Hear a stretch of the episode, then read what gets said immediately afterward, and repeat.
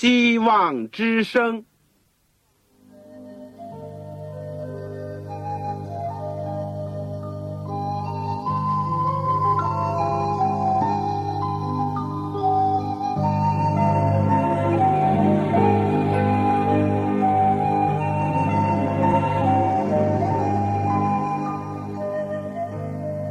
各位听众朋友，各位弟兄姐妹，欢迎您收听信徒培训这个节目。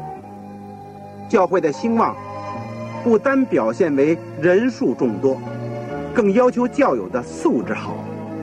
为了使教会真正达到人丁兴旺，有灵性健壮，希望之声特别为广大的信徒制作了信徒培训这个节目，满足主内同工同道的需要。信徒培训由黄牧师主讲，将有多种课程推出，欢迎弟兄姐妹们踊跃参加。下面我们就把节目时间交给黄牧师。各位亲爱的弟兄姐妹、组内的同工同道，你们好，我是旺朝，欢迎你们收听我们信徒培训的第十门课——考古学和圣经。今天我们。是第四讲，讲到先祖时代。在我们讲论之前，我们先做一个祷告。亲爱的主，我们谢谢你给我们这个机会。尽管我们今天分散在各地各方，尽管我们今天也或者没有机会到你曾经降生的那个地方，或者是在圣经历史、地理。所记述的地方去做实地的考察，但求主能够帮助我们，借着那些科学家，借着许多现身的弟兄姐妹所做的工作，让我们也能得一点帮助。求你坚固我们的心，特别保守我们的心怀一念，在这世界幕后各种风浪当中，能够站立在你的磐石之上。而且把我们的信仰建筑在主的话语圣经里面，求主赐给我们，祝福我们的相聚，奉主耶稣基督圣名，阿门。这个我们在过去的三讲呢，曾经简单的讲了一下考古学或者圣经考古学的概论，而第二讲呢，我们讲了一下圣经考古学发展的简单的历史。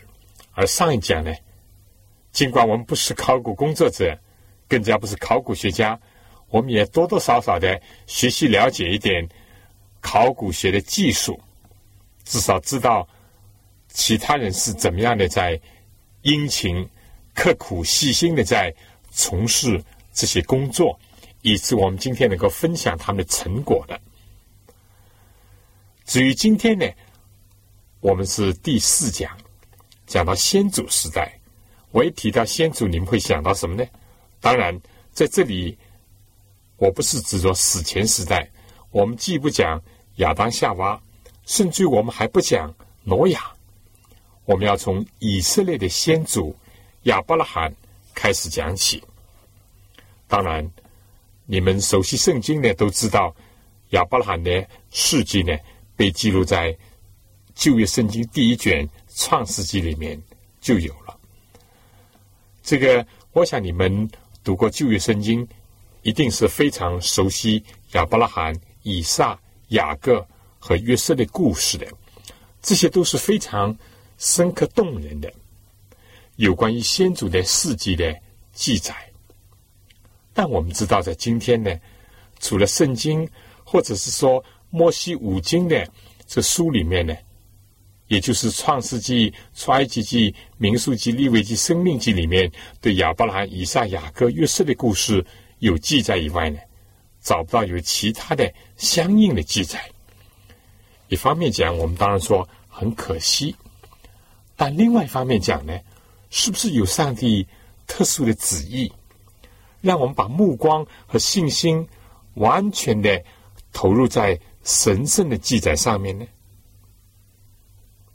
但正因为我们说找不到一些相应的记载，所以有一度呢，有一些怀疑论者还包括一些所谓的高级平经学家呢，就对圣经加以百般的挑剔，甚至也有一些历史学家，他们就否定圣经的记载，怀疑圣经的真实性。但感谢上帝，接着考古学的许多的发现呢，使我们对希伯来的宗教以及对他们的先祖所在的时代的生活，有了非常可喜的，甚至惊人的亮光和认识。由于考古学多年的努力，现在我们知道了先祖时代的人民，他们是怎么样生活的，他们有什么信仰。他们周围的邻居又是一些什么人？也包括了他们所处时代的文化和文明。我们首先要知道的就是说，这个这里所提的先祖呢，就像阿拉伯人、巴比伦人和腓尼基人一样，他们都是从一个散族，也就是从亚细亚的西部而来的。在创世纪里面呢，你可以读到挪亚有三个儿子，叫闪、含、雅弗。这些先祖呢，都是闪的后裔。圣经上往往是这样排列的：散寒、雅货。但是如果你仔细的查考或者研究呢，你就会发现，按年龄讲，闪不是长子；但是按照上帝的拣选讲，他被排名做第一。然我们这些先祖呢，都是一些游牧的民族，他们在谈不上是非常荒芜不毛之地吧，但至少也不是在非常肥沃的土地上来经营、来生活的人。那很奇怪的，就从散族以及从他们的后代，在世界的哲学、科学、文化和商业上。都产生许多伟人和领袖。按理讲，希伯来人或者以色列人的起源呢，他们也是相当的单纯和微弱的。但是，他们留给西方世界的影响呢，还远远的比埃及、亚述、巴比伦和波斯所给予的影响更大更深。他们的文化呢，可以。说一直渗透到了希腊和罗马的文明当中去。可能有人会问：为什么叫希伯来人呢？这个字原来的含义呢，是从外边来的，从河流的那边来的。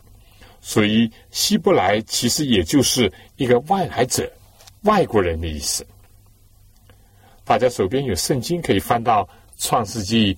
第十章二十一节看一看，这里说亚弗的哥哥闪是希伯子孙之主，他也生了儿子，亚弗的哥哥，所以这个呢，也可能是希伯来这个名字的一个来源的解释，而中文呢，正好用了一个“来自”，从希伯而来的。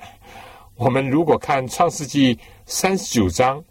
十四、十七节，四十二章十二节，或者是出埃及记第一章十六节，第二章第六节，我们就知道，往往这个称呼呢，当他们被用在以色列人身上的时候，是出自外国人的口。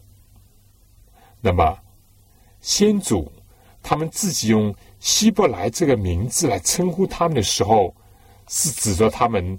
对其他国家的人、外国人讲话时候所用的，可以看《创世纪》第四十章十五节，《出埃及记》第一章十九节，《约拿书》第一章第九节。那么，为什么叫先祖或者说是族长呢？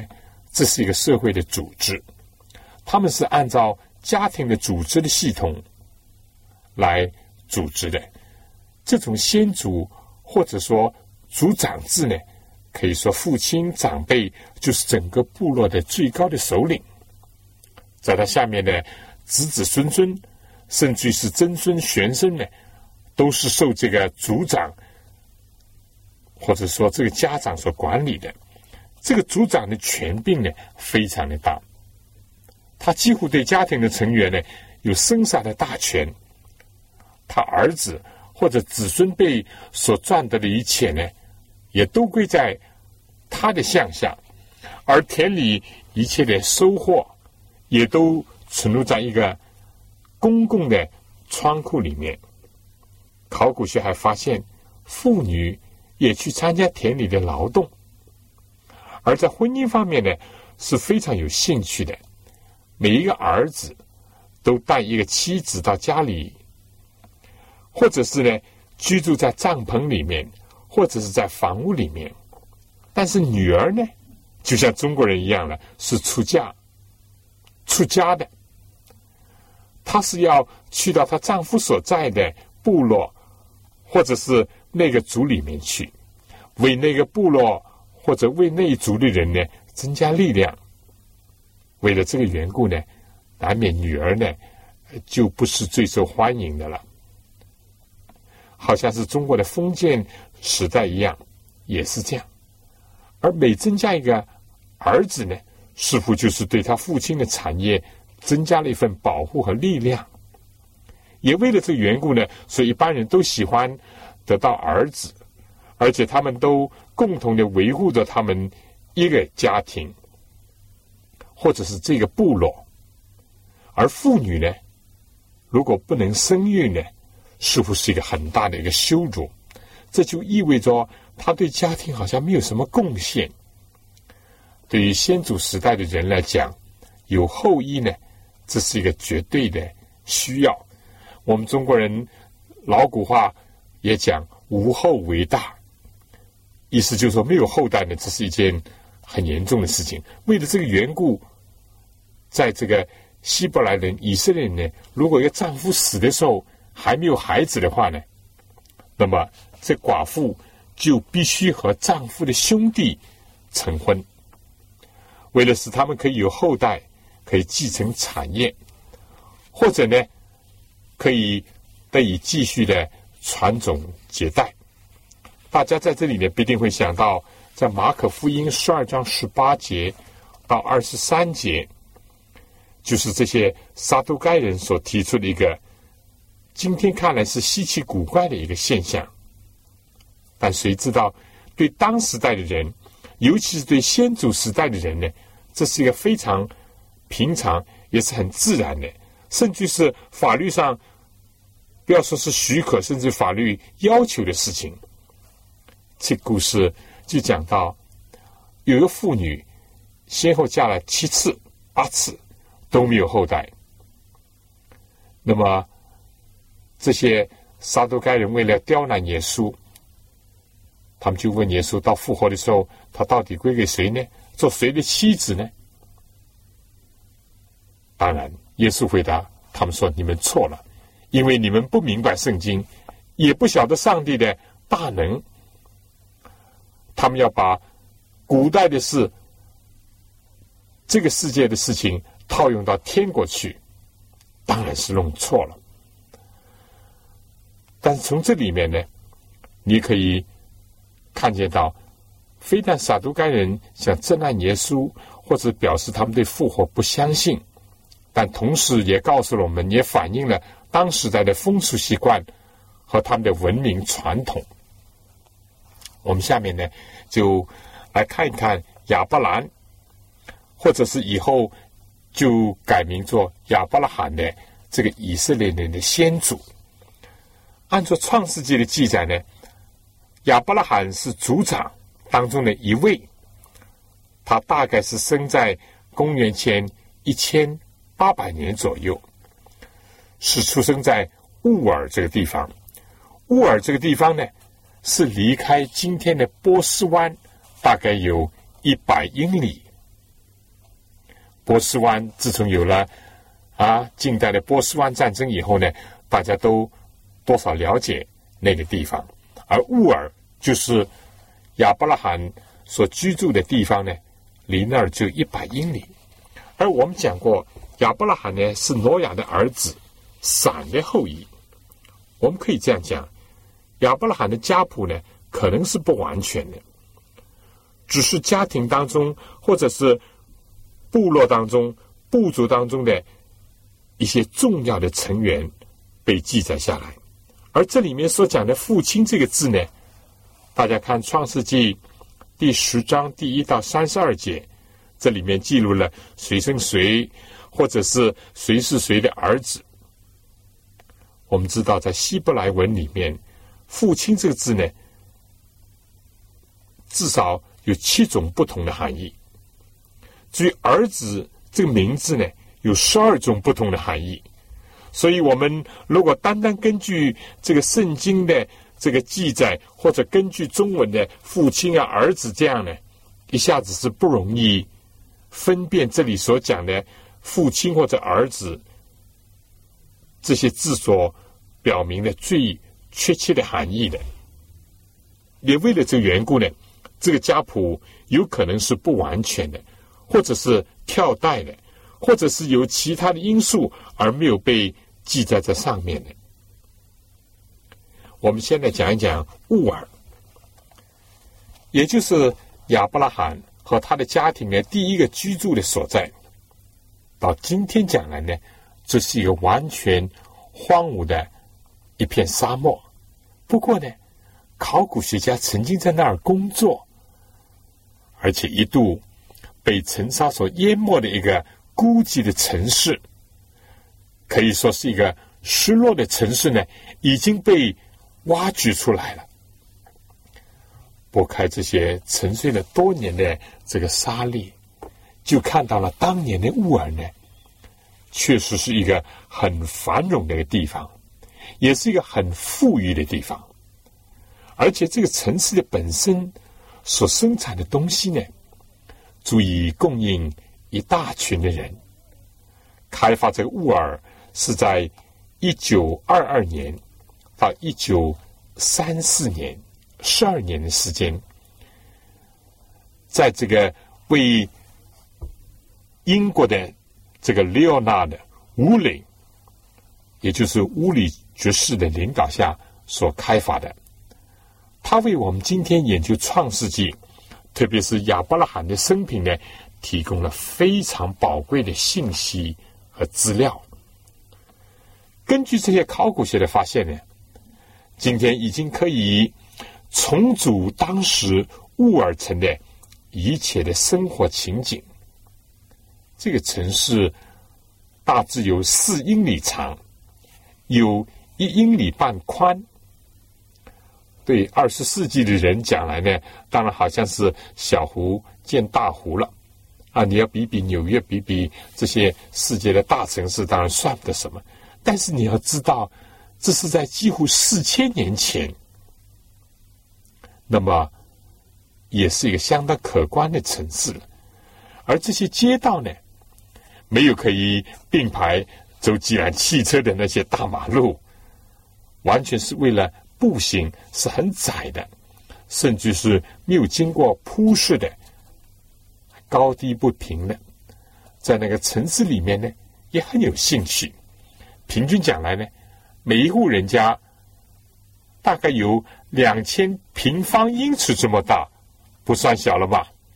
尤其是在这个人群拥挤的大都市，在香港或者是在有些地方，两千英尺简直是一个豪宅了。我们现在住的地方，说不定还不到它的三分之一左右。我们知道，在一些。国家和地区每一个人平均的使用面积就十几个平方英尺。你们再想想，一个中等生活的一个家庭，他们有多少房间呢？嗨，他们有十个到二十个房间。这是今天考古学家从被淹没的乌尔城里面所发掘出来的资料以及实物所告诉我们的。整个低的墙呢，都是用一些烧透的砖所建筑的。至于墙的上半部分呢，就是那些没有经过烧烤的砖呢。这个整堵的墙呢，往往是经过粉刷的，而且是用白的颜色。而家中所有的房间呢，都朝着一个中央的大厅而开放。而且这还是一个楼房呢，下面往往是厨房，或者是这个洗手间，或者是仆人们所住的房屋；而在家中呢，拜神的地方是在房屋的后面，也可以说就是今天很多人供奉神像、神龛的地方。至于主人房呢，是在二楼。在沃尔开发当中呢，还发掘了一个石像。发现了很多的书写用的泥板，它的一面呢是学生所写的字，而另外一面呢是老师所写的。这些字呢当然是这个象形字，是写在柔软的泥板上面的。你们是不是想知道当时他们学习的是什么科目呢？你们猜得到吗？主要是三样，一个就是阅读。第二个就是书写，第三个呢是算术。四千年前已经有这些科目了啊，所以今天的学生也没有什么这个新奇的，而且有不少的泥板告诉我们呢，学生首先要学习的就是解决平方和立方根的问题，这可不简单呐，差不多是我们现在初中但是所学的东西。或者是至少是小学高年级所学的，还在有些泥板上呢，留下了老师为学生所写的这些音节符号，以及学生所做的习题，而也有些泥板告诉我们，在当时所用的这个动词和名词的变化的规则。我想，除了我们了解一下当时的文化或者是家庭生活。当然，我们最重要的想知道当时的宗教的情况。考古学家在乌尔的开发当中呢，告诉我们，那个时候所盛行的，在这个城市的主要的宗教，他们这个主神叫做娜娜，也就是月亮神、月神。他们这种宝塔式的。或者是拾阶而上的这种殿宇呢，是在这个城市的中央，一个非常雄伟巨大的建筑，哈，有一千二百英尺长，六百英尺宽，以及七十五英尺高呢。当然，比起今天的这个所谓各个地方的大的寺院呐、庙宇啊，或者是教堂呢。这当然算不得什么，但是你要晓得，在那么样一个城市当中，在几千年前还可以说是相当可观的，你说是不是啊？这个庙宇的外层呢，都是用一些烧过的固体的砖所砌成的，经过一百个台阶和石阶，就能够走到这个上面的平台上。啊，走走还蛮累的呢，一百计了。所有贡献给神明的这个祭礼呢，都被储存在这个宝塔式的这个殿宇的储藏室里面，或者说是仓库里面。在这个庙宇或者是殿宇里面呢，有祭司，有管理女佣人的主管，还有专司战争、农业、交通。经济的神职人员，属于这个礼物当中用来献祭呢。大家注意，有牛、有羊、有麦子、有奶酪、牛油、羊毛，另外还有其他的证据表明呢，每一个家里面都有个神龛，都供奉偶像，都有家庭礼拜。从这里大家可以想到。亚伯拉罕和他的家人所居住的乌尔城呢，是怎么样一个地方？一方面说，固然在物质文明上可以算得上是一个繁荣昌盛的城市，但另外一方面呢，却是一个充满了偶像崇拜以及有着浓厚的异教色彩的地方。可叹，人不去敬拜创造天地海和众水泉源的上帝，去去侍奉日月星辰。这样看来呢，在以后所颁布的十诫当中，为什么上帝第一诫、第二诫就说除了我以外，不可有别的神，不可以拜偶像？这就显得多么的重要了。再联想到今天还是这样，启示录十四章第六到第十二节，第一位天使的信息还是在呼召我们说，应当敬畏上帝，将荣耀归给他。因他施行审判的时候已经到了。保罗在使徒行传里面说：“人在梦寐无知的时候，上帝并不见察；但是如今呢，却吩咐人要悔改，要归向真神，要离开偶像。不论在亚伯拉罕的时候，在使徒时代，直到今天，上帝依然是要呼召世界上的人来归向他，来侍奉独一的真神、活神。”这才是与我们有益的。香港这么一个现代化的城市，你走进许许多多的大楼，许多高大的建筑里面都有什么土地神、财神等等。所以这个信息对我们今天还是很重要。整本圣经有个中心，就是我们到底应当敬拜谁。今天世界基本上在亚伯拉罕的时代也是差不多，有多神，有凡神，有无神。当然，除了这以外，还是有一神论者，只相信独一的真神。这就是圣经所告诉我们的。但是就在亚伯拉罕的时候，虽然离开洪水毁灭这个拜偶像的淫乱的暴力的世界相隔。不很久，结果遍地又满了拜偶像的风俗和习惯。上帝为了保存对真神的知识，以及为了使人明白他救赎世界的计划，和显露他对世界上人的爱心，就呼召先祖亚伯兰要离开加勒底的乌尔，离开他的故乡，去到他所应当去的地方。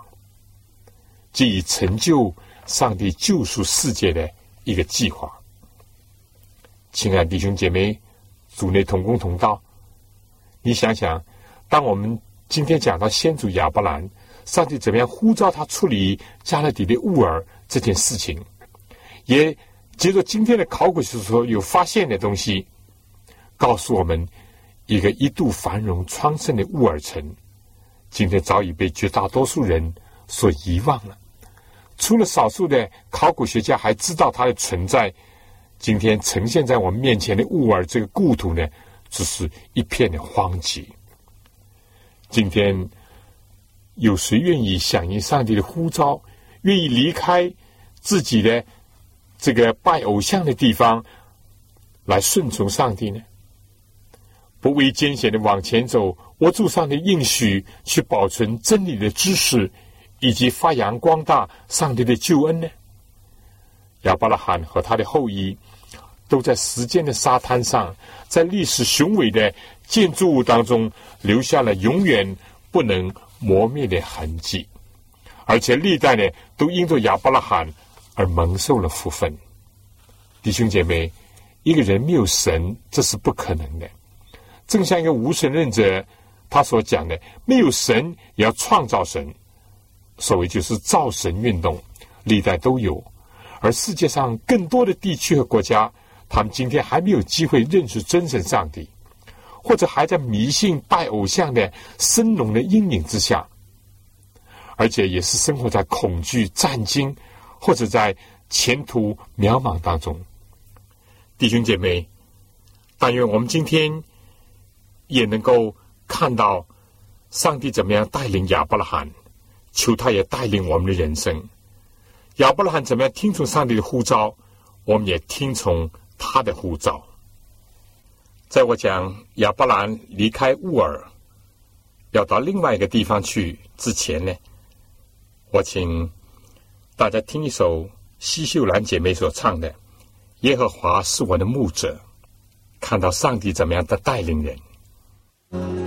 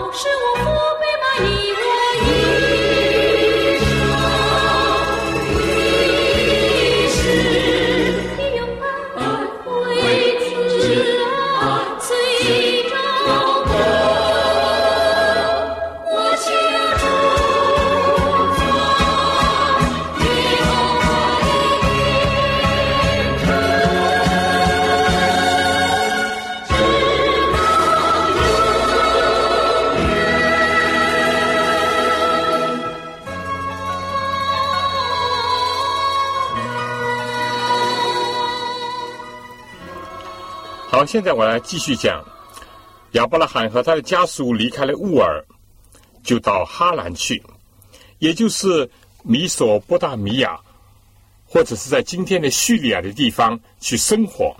哈兰这个地方呢，可以说是一个新的家园呢，被称作是亚兰之地，或者是说在两河流域当中的一个亚兰，因为哈兰或者是亚伯兰在底格里斯和幼发拉底河之间，亚伯兰的亲属，他们也就是被称作这个亚兰人。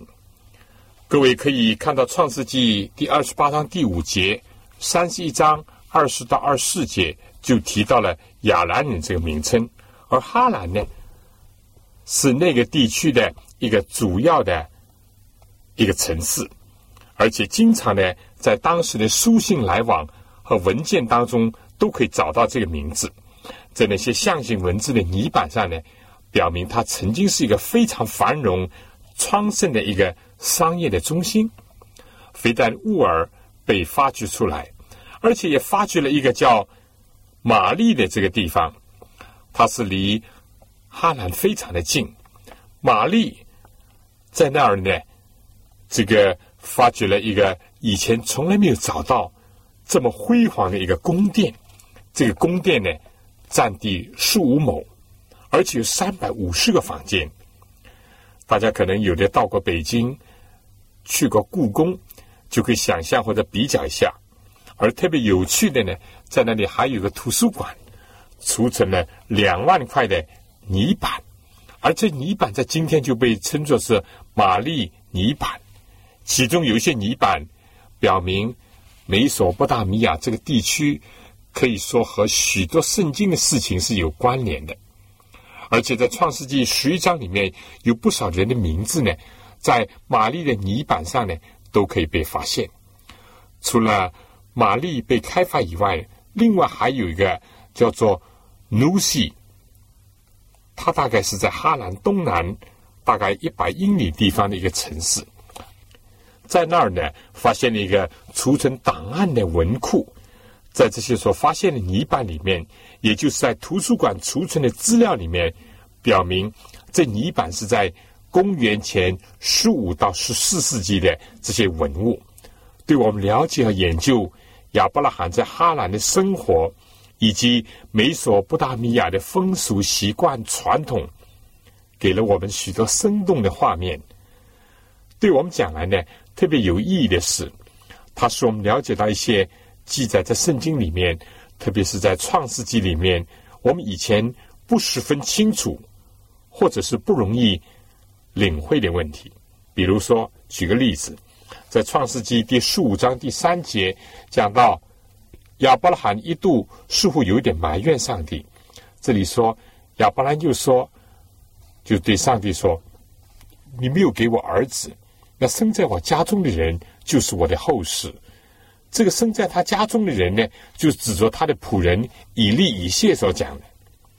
这是一个信得过的仆人。”是一个管家，亚伯拉罕把所有东西都交给他全权管理。亚伯拉罕说：“既然我没有儿子，那么他就是要成为我的后世，要继承我的产业了。那么，为什么一个外来者，一个生在他家中的一个仆人，会变得这么重要呢？”啊，这个奴西遗板上呢，正好帮助我们了解了这一点，也解释了这个问题。因为按照当时的风俗习惯呢，一个没有后世的家庭，在美索不达米亚呢，他就要领养一个儿子，而在这个领养的这个收养人呢，他就有一个责任要照顾老夫老妻俩，而且为他们的福利呢要提供安排，而且确保他们死了以后呢有个妥善的葬礼，为了报赏。他这些忠心的服饰呢，在他们的主人死了以后呢，他就可以继承他们的产业。但如果这对夫妻以后有了自己的孩子呢，这也是经常有的事情。开始结婚几年，甚至于相当长的时间没有孩子，以后有了孩子，那么这个约呢就要作废了。所以在这里告诉我们，有一度以利以谢，看来似乎要继承亚伯拉罕的产业了。但是等到以撒降生了以后呢，他就不能如愿以偿。也就是为了这种强烈的有后世来继承产业的愿望呢，萨拉包括以后的利亚、拉杰等等呢，也都建议他们的丈夫要从他们的婢女身上能够生养一个孩子来继承家庭的产业。这个在今天二十世纪的今天来看来呢，是不容易理解的，但这是确实在当时的一个风俗习惯，甚至是法律上的要求。这些说明了圣经记载的真实性。我们下面呢就来讲一讲亚伯拉罕在迦南地，也就是接着我们在起先这个读的希伯来书十一章第九节讲到的，亚伯拉罕因着信就在所应许之地做客，好像在异地居住帐篷，与那同盟一个应许的以撒、雅各一样。当亚伯拉罕在美索不达米亚的哈兰生活的时候，上帝又进一步的呼召他，叫他要下到迦南地区，也就是现在的巴勒斯坦去，到那儿去居住。在那里呢，亚伯拉罕的家属要变为一个特殊的一个国家，得到特别的拣选和上帝的应许和赐福。当亚伯拉罕来到迦南，他首先是在摩里居住。可以看《创世纪》十二章第六节，这是在巴勒斯坦的南面。在这里呢，有个很重要的事情，就是按照亚伯拉罕经常的习惯，他凡是所到之处，他第一件所做的事情，就是为上帝建立一个祭坛，纪念上帝，侍奉上帝。而在摩利呢，所建造的是第一个。以后呢，他又搬离他的帐篷。以及他所有的财物，带着他的妻子，到南面几英里以外的地方，也就是居住在波特利和爱的当中。这在创世纪十二章第八节就可以见到这个记载。而这个地方呢，大概是在耶路撒冷以北十二英里左右，在伯特利。我们说亚伯拉罕建筑了第二个祭坛。有意思的呢。是可以说，凡是亚伯拉罕的行中有联系的所有的城镇，现在几乎都被开发了，而且被辨认的出来。现在有充分的证明。那么，我们再讲到事件波特利和爱呢，都是在亚伯拉罕生存的时候所有的城市。更加有意思呢，是亚伯拉罕这个名字呢，也在。一些泥板上，也就是在三个城市的这个地区里面被发现了，这就更加证明圣经的真实性。我可以告诉大家，有一度呢，什么亚伯拉罕，什么他的故事、他的历史呢，都被人怀疑，甚至于给人加以批评。但今天呢，这声音听不见了。为什么呢？因为你如果问地。地必向你说话，地必指教这些人。我们知道今天的重要人物、领袖、总统啦，每到一个地方都是有电影啦、电视啦来记录，也可以说加以录音录像。但以前是没有的。当时亚伯拉罕在上帝眼中看为宝贵，但在世界上人的眼中看来呢，他只是一个这个游牧民族当中的一个一员，到处漂流。但借着这些古城，借着这些古物呢，把上帝的仆人，我们的先祖亚伯拉罕的踪迹呢，终于保存了下来。我们在此感谢上帝。但愿呢，我们也能够有信心，能够跟着亚伯拉罕的脚中呢，去遵行上帝的旨意，离开上帝要我们离开的地方所在和事物。而进入到上帝要我们进入的地方、进入的人事当中去，以及去接受他的使命。我下面呢再讲一讲亚伯拉罕在埃及了。按照圣经的记载呢，有一度迦南呢遭遇到饥荒，亚伯拉罕和他的眷属就从迦南下到埃及地区，因为在那儿有尼罗河，尼罗河呢每年泛滥一次，这就使得那里干旱之地呢得到河水的浇灌，以确保丰收。所以尼罗河三角洲是一个农业以及盛产各种农作物的地区，直到今天还是一样。在我去埃及的时候，我至少也见过一下尼罗河。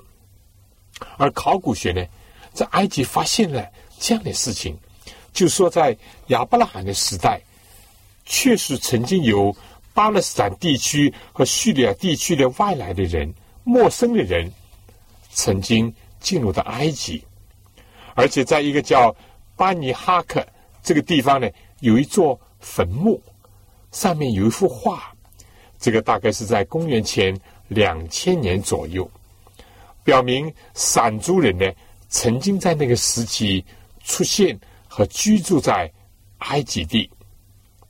这似乎给我们提供了亚伯拉罕留居在埃及的一个佐证。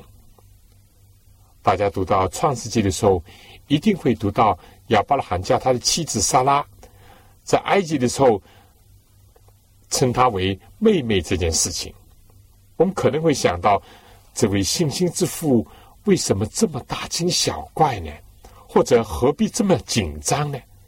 但现在从一个所发现的纸草的文件当中呢，确实告诉我们有这样的事情：一个法老王，就是埃及的皇帝，为了娶一个漂亮的妇女，从她的丈夫手中夺过来，结果就把她的丈夫处死。而把这个妇女呢带到皇宫，就记载了这样一件事情，可以从此理解到亚伯拉罕如果听到，甚至于或者是看到这样的事情发生的时候呢，他做出这样的反应，这是可以理解的。尽管是他信心软弱的表现，在这里呢，亚伯拉罕没有把真相全部的道处。甚至是隐瞒了他跟莎拉之间的最主要的夫妻的关系，在这点上，他确实是有软弱。但是，我们现在知道当时的时代背景，我们至少可以理解他这个举动之由来。而很有兴趣的呢，在创世纪十二章十六节所提到的许多的牛羊骆驼、呃公驴母驴、仆婢。就是亚伯拉罕所得到的，或者也可能就是他以前带入埃及的。今天考古学发现呢，所有这些都是在亚伯拉罕在埃及的时候所使用的这牲口或者是仆婢呢。我们知道，在埃及的皇朝当中有个皇后叫做啊 Hepsiso，她是在公元前一五零四年。到一四五二年的一个皇后，在她的宫墙上呢，都刻了这些牲口。另外，在埃及的墓穴里面呢，也出现了这些不同的这个家畜，甚至在埃及还发现了有供奉这些动物的所谓的神像。这里面呢，多少也说明了圣经记载的精确吧。再讲亚伯拉罕回到迦南。因为迦南呢，才是上帝应许给他的一个地方，而且要成为他的后裔承受产业的地方。迦南也就是今天的巴勒斯坦。但当亚伯拉罕回来以后不久呢，就发现他从故乡所带来的一个侄子，也就是亚伯拉罕的兄弟哈兰的儿子罗德。由于当地这个迦南这个土地肥沃。当然，也是由于上帝特别的赐福给那些顺从他带领的人，结果问题反而来了。由于亚伯拉罕的牛羊、骆驼和罗德的牛羊呢、骆驼都很多，对游牧民族来讲，最重要的财富当然就是牛羊了。但牛羊的这个兴盛呢，主要是依据于水源和草原。中国话讲“猪少胜多”，这里是。草地少，羊多牛多，所以就在亚伯拉罕的仆人和罗德的牧人之间呢，就起了争论。结果就发生了一个大家都熟悉的，也是非常感人的故事。圣经讲，也就是在创世纪第十三章第六节，说那里容不下他们，因为他们的财物甚多，使他们不能同居。这是一个可悲的景象。世界上很多时候，由于贫穷，使得亲属甚至家人被迫分离。但世界上往往也出现这样的景象：由于财物甚多，使人大家不能同居，争遗产、打官司，这是常见的。甚至在活着的时候，家庭的成员当中就勾心斗角，以至于不能同居。所以圣经讲，弟兄和睦同居是何等的美！何等的善！但在这个世界上呢，不是同居不能和睦，就是有的时候呢，虽然和睦，但是不能在一起同居，要被迫分离。好了，话又讲回来，亚伯拉罕怎么来处理这事情呢？圣经讲，当时迦南人和比利洗人在那里居住，意思就说亚伯拉罕和罗德呢，只是在一个异乡客地。在一个比他们远为强盛的外族人的包围当中生活，如果一家自相纷争呢，这当然是非常危险的呢，更加是不荣耀上帝呢。因为上帝呼召他们出来，不是为了发财，不是为了争夺他们的牛羊，而是要他们荣耀上帝，保存认识真神上帝的真理和知识。如果他们这样相争，就正好是背道而驰，非但不能荣耀上帝，而且羞辱真正上帝。所以亚伯拉罕就对罗德说：“你我不可相争，你的牧人和我的牧人呢，也不可相争，因为我们是骨肉。”原文就说：“兄弟，遍地不都在你的眼前吗？请你离开我。”如果谈到这里没有下文呢，我们可能会想。亚伯拉罕是不是想利用他做长辈的身份赶逐他呢？不是的。下面说：“你向左，我就向右；你向右，我就向左。”亚伯拉罕是长辈，他再一次的谦让。第十节说：“罗顿呢，举目看见约旦河的全平原，直到索尔，都是滋润的。那地在耶和华。”未灭索多玛、俄摩拉以前，如同耶和华的原子，也像埃及地。于是罗德呢就选择约旦河的全平原往东迁移，他们就彼此分离了。我想，在我讲这个动人的故事的当中呢，先请大家听一首歌：我之谁掌管明天？从人看来。罗德占了便宜，从人看来，亚伯拉罕的前途会如何呢？但是上帝掌管一切。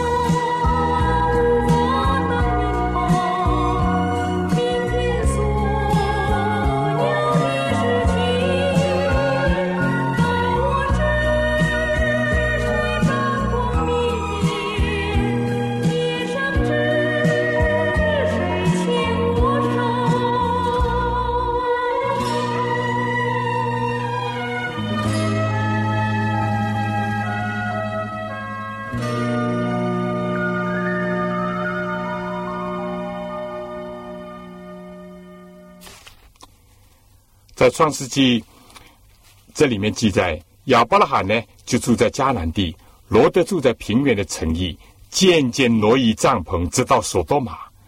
索多玛人在耶和华面前罪大恶极。请大家注意第十四节，这里面讲到，这个罗德离开亚伯拉罕以后，耶和华对亚伯兰说：“你所在的地方，你举目向东西南北观看，凡你所看见的一切地，我都要赐给你和你的后裔，直到永远。我要使你的后裔如同地上的尘沙那样多。人若能够。”数算地上的尘沙，才能数算你的后裔。你起来，纵横走遍这地，因为我必把这地赐给你。所以，罗德是用人的眼光来拣选，但是亚伯兰谦让，上帝却给他更大的应许。好了，我们来看看今天的光景。当时罗德所捡的是好的地方，剩下的是差的。留给他的长辈亚伯拉罕，他真是忘恩负义。但今天怎么样呢？今天这个约旦河平原可以说是在巴勒斯坦最最炎热和最最这个荒凉的地方，气温有的时候呢几乎达到华氏一百零五度，甚至一百二十度，差不多就是摄氏的四十度到五十度之间。今天这块地方呢是完全荒芜不毛之地。可能有人会说，今天是这样，当时不是这样。但是刚刚我们已经读过了，罗德就是因为生活在平原，好像是无忧无虑，没有艰难险阻，很安逸。结果呢，就一步一步的走向索多玛，也就是那个灭亡的城。结果几乎是人财两空，家庭的成员丧失了，自己也遭受了极大的一个危害。我们。可以看到，这个罗德和他的后裔所承受的地方呢，在今天的考古学家啊，这个他在一九四有一个考古学家叫呃 Gluck，他在一九四零年，也就是在半个世纪以前呢，就已经开发了这个地方。它确实表明，这个地方在当时呢是个人口非常稠密的地方，也就是沿着约旦河和死海，也可以说是繁荣的。但繁荣的背后呢，罗德所当时居住的地方是罪恶，罪恶的结果呢是毁灭。这位专家博士已经发现了七十座古代城市当中的一个位置和遗迹。这城市的历史呢几乎有五千年之久。考古学虽然表明罗德当时拣选的是这样，但是天怎么样高过地，在上帝的道路怎么样高过我们的道路？上帝意念高过人的意念，顺着上帝的旨意呢，才是最智慧的。而赚到了全世界，却赔上自己的生命呢，又有什么益处呢？我想，接着今天亚伯拉罕和亚伯拉罕有关的这个事迹和故事呢，告诉我们，圣经是非常真实的。而就在这些这个考古学所发掘的这个古迹里面。也留给我们许多属灵的教训。希望我们大家能够从古代的圣经记载当中，能够得着我们今天所要得着的信息。顺着上帝的引导，永远是最好的。用人的智慧、人的眼光，把手伸的长长，去夺取那些不应该夺取的东西，至终是没有价值的。也不能存留的。亚伯拉罕和罗德的故事，他们的生活的经历也告诉了我们这点。而今天所发掘出来有关的考古的事迹，也更证实了这些。我想今天呢，这个先祖时代我就讲到这儿。下次同样的时间呢，希望你收听我们的节目，也介绍其他有兴趣的人一同来收听。如果你需要有本圣经，或者是这个简单的介绍圣经内容的《天下之大经》这小册子的话呢，那就请你写信来告诉我。写信请寄香港邮政总局信箱七六零零号，七六零零号，或者是三零零九号三零零九号。信封上你写“望潮收”，“望”就是希望的“望”，潮水的“潮”。当然，写清楚你自己的姓名、回邮地址和邮编的号码。这样，我收到信以后就尽快的给你寄上。好了，我们今天就到这儿，下次再见。愿上帝赐福给您、您的全家和您的教会。